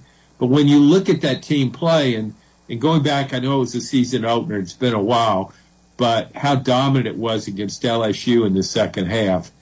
And uh, so I really would like it. I, think I like its chances quite a bit going into the playoffs. I, of all the teams, if I had to pick one who I think would the least likely to to lose of the unbeaten teams, I would probably pick Florida State. I just don't think anybody could uh, is going to beat it in the ACC. You know, they must like the Michigan attention because they've kind of been able to stay sort of quiet. You know, that quietly do their thing without a whole lot of pressure and a whole lot of spotlight. I think that actually help it helps them. Sure. It's a really good point. Yeah, nobody nobody thinks of. I mean, we haven't even thought, talked about that game, or most people haven't thought about it. And, and Florida State's still undefeated and in the top five. So yeah, and Florida no, that's a really really good team. I, I, it'll be a major upset if they don't at least you know stay undefeated and get into the playoffs. Yeah, and they got that Florida team who's going to be reeling at the end of their schedule, and I, I don't see. They're probably hands down. Well, they are the best team in the ACC that's for sure. They, they've kind of taken back. Tennessee and Florida State sort of gave birth to Clemson back in 98. And now that Clemson has sort of, I think they've come back and those two programs have taken back what Clemson had from them. Well, I, I just think Florida State has always recruited well. I mean, sometimes not quite as good as others, but it has a really strong NIL program. Uh, and so I think it will continue to recruit well. And that adds to uh, Florida coach Billy Napier's problems. He's had a rough start at Florida. I think he's headed for back to back losing seasons. And that is shocking to Florida fans, I know. But uh, he's made it more difficult for Florida. I mean, right now, if you're looking to go to the best program, I know Florida's recruiting well, but Florida State is clearly the better program, and it has the better coach because we don't. We've only seen a couple of seasons as Billy Napier of Billy Napier. I, think that's a big problem for Florida is that Florida State is so good right now. And the coaching wise, we didn't really know Norvell was going to be able to cook all the ingredients correctly at first, and now I think he certainly this year is taking a step toward being there a while. Yeah, I agree, and and that is a good point about it, it's hard to be under the radar when you're undefeated as a Power Five program, but I think part of that has to do with with the fact that there's no um, no big game, so to speak. Even the ACC title game, Florida State will be the solid favorite in that game. I don't know, I don't know who it's. It doesn't matter whom it's playing and you look around at the at the rest of the country. I mean, with you look at uh, you look at the Big Twelve, you look at the SEC. With uh, I mean, Georgia, uh, as good as Georgia's been, uh, if it faces Alabama in the in the This is Big Lou Maddox, and you're listening to the best radio in southern Middle Tennessee. WKOM 101.7 FM, Columbia. Hi, I'm Robert Rogers at Parks Motor Sales Buick GMC. And I'm Michael Parks Lawrence at Parks Motor Sales Buick GMC. Together, we're Mr. Bobby Parks' grandsons, and we run his dealership, and we are glad to be part of our local community. Being family owned and operated, we invest heavily in our community. We do things like sports teams, schools, bands, you name it. We try to help everybody we can. The reason why we do this is because we all love this community. So come do business with us, your neighbors, at Parks Motor Sales in Columbia, Tennessee, right off Nashville Highway, or at parksmotorsales.com. Hello, I'm Barbara Lincoln with Hollins Pharmacy. You may have heard our previous commercials about compression hosiery that we carry at Hollins Pharmacy. Well, we've recently expanded into a full line of knee braces, back, wrist, ankle, and other support wear. We will gladly help you get just the right fit for these items and, of course, special order items to ensure the proper fit. Come see us at Hollins Pharmacy, 1608 Hatcher Lane, or call us at 931 388 4233. 388 4233. American Standard Heating and Air Conditioning is built to a higher standard so you can focus on the problems in your life that actually matter, like the drywall that somehow isn't. American Standard Heating and Air Conditioning, built to a higher standard. Call Davis Heating and Cooling at 931 388 2090 for all your home comfort needs. Davis Heating and Cooling is your local American Standard dealer and proudly serves the Maury County area. Find Davis Heating and Cooling online and on Facebook or call today 388 2090. Hi, this is Steve, the garbage man. Y'all have heard me talk in the past about Packer, our mascot dog. Well, I have some sad news about Packer. She recently crossed over the Rainbow Bridge to join our other beloved pets of the past. Packer lived out her final days on our farm in Water Valley. She had a great 14 years of life after being rescued by Don from being thrown away as a pup in someone's garbage. Rest in peace, Packer. Are you thinking about a new fence? Maybe you need a pole barn. Then you should give Sands Fence Company a call. That's 931 309 1644. Will Sands has built his business based on the principles of honesty, quality, and integrity. Sands Fence Company has been in business for over 20 years, providing the community with farm, residential, and commercial fencing, as well as pole barns and buildings. Call today for a free estimate. Sands Fence Company, 931 309 1644. 931 309 1644. For 40 years, the Jewelers Bench has worked hard for their customers and provided the highest quality jewelry at the best price. They keep going back. Recent renovations have allowed them to expand their inventory. More high quality jewelry, custom vintage and estate pieces, and professional jewelry and watch repairs. They also buy gold. The Jewelers Bench, still here, still great service. 808 Trotwood Avenue, Columbia. Hello, My name is Connor Mims. My wife Bradley and I live in Columbia, Tennessee, in Riverside. I am a deck and porch builder, and my wife is a second grade teacher at Riverside Elementary.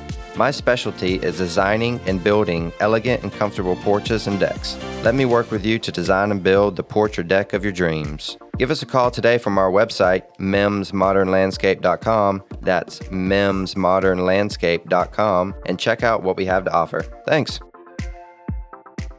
Hey Columbia, this is Sabian Beard with the Columbia Noon Rotary Club with some information and an invitation for you. If you don't already know about Rotary, it's an organization over 100 years old that focuses on service in the community, service through vocation, and service to the next generation. Many of our community figureheads participate in the local Rotary clubs, and we need your help. Our main fundraiser for our service projects is the legendary Pancake Day, held on Saturday, November 11th from 6 to 4. Tickets are $10 for one or 25 for three, and may be purchased at the door or from any Noon Rotary member. Help us continue to serve your community and enjoy a splendid breakfast with your neighbors. See you there. This is Trey Adcock with Dixie Equipment Sales and Rental. We sell ASV and Wacker Neuson equipment. We also rent a wide variety of compact equipment in the Middle Tennessee area. Come see us. We are located in Columbia, Tennessee at 200 East 16th Street. You can call us at 615 969 0118 or visit our website at www.dixiediesel.com. We have been in business for over 42 years and we would love to help you turn your project into reality. This is Jack Cobb with Maury County Public Schools and the Big Yellow School Bus. You're listening to Front Porch Radio on 101.7 WKOM in Columbia, Tennessee.